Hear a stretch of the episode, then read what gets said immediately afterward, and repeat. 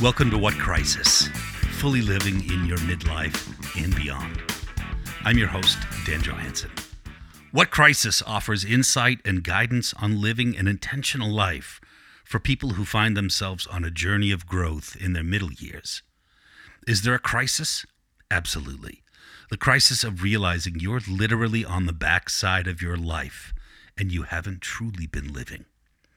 Whether you're looking to grow into a better version of yourself, or to find or strengthen your loving relationships, or maybe just learn how to give yourself the permission to lead a purpose driven life with joy and grace.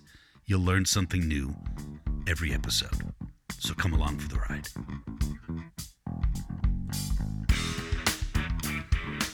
Hey there. I want to talk a little uh, about a very human aspect of acting on your desire and willingness. Earlier, we talked about the things that we want and having the willingness to go after them and what that might look like for you or for me.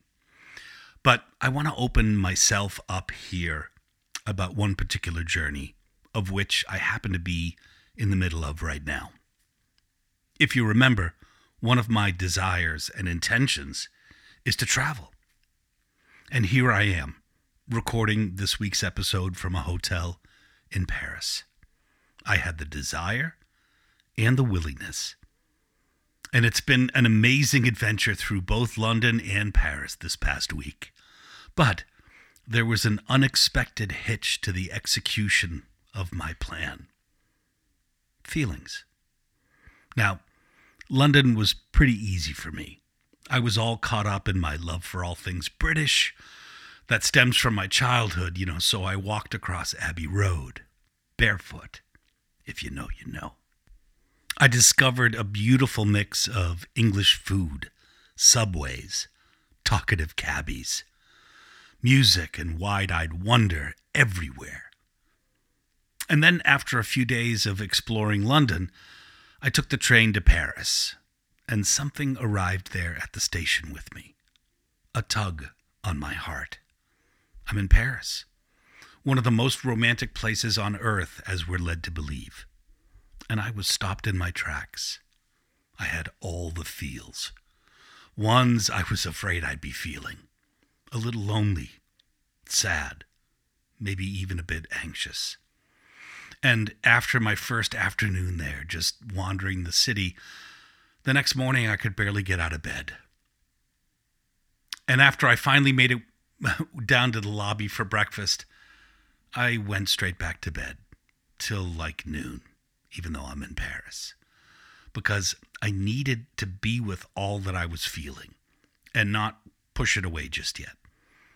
Because the only way to truly get past something isn't to ignore it, but to move through it the best way we can. Sit with it until you're ready to move out of it. So that's what I did. Now, don't cry for me, Argentina. I'm in Paris. I understand the bounty of it all. And my ability to even be here is something that many don't have the opportunity or ability to do. But like most everyone, you know, I had this fantasy of what it would look like or feel like. And I have to admit that always involved being here with someone special.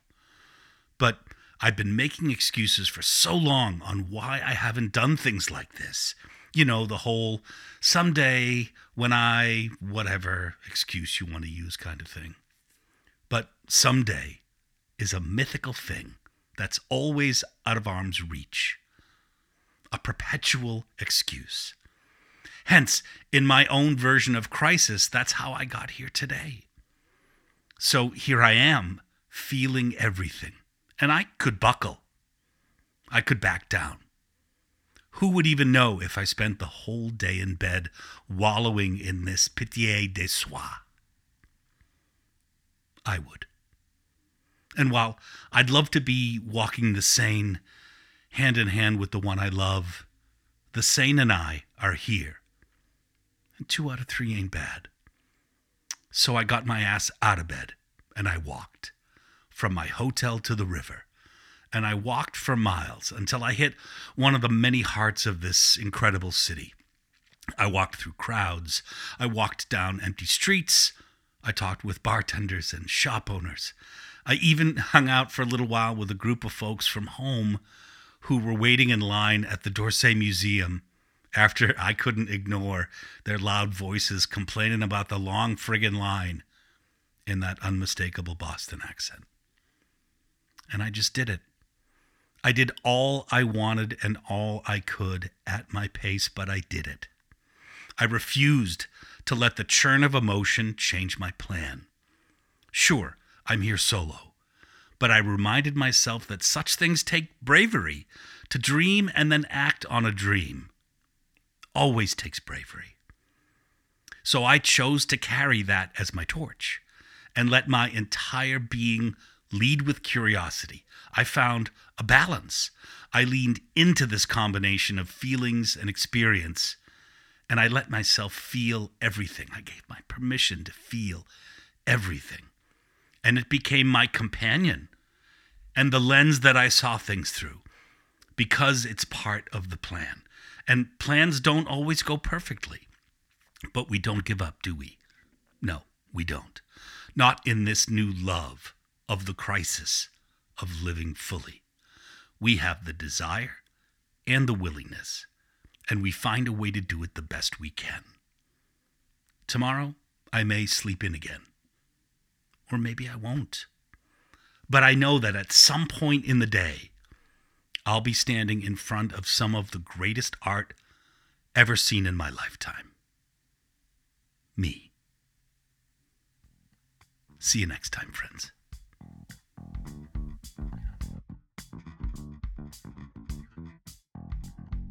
Thanks for listening and spending part of your day with me. If you like what you hear on the podcast, please subscribe.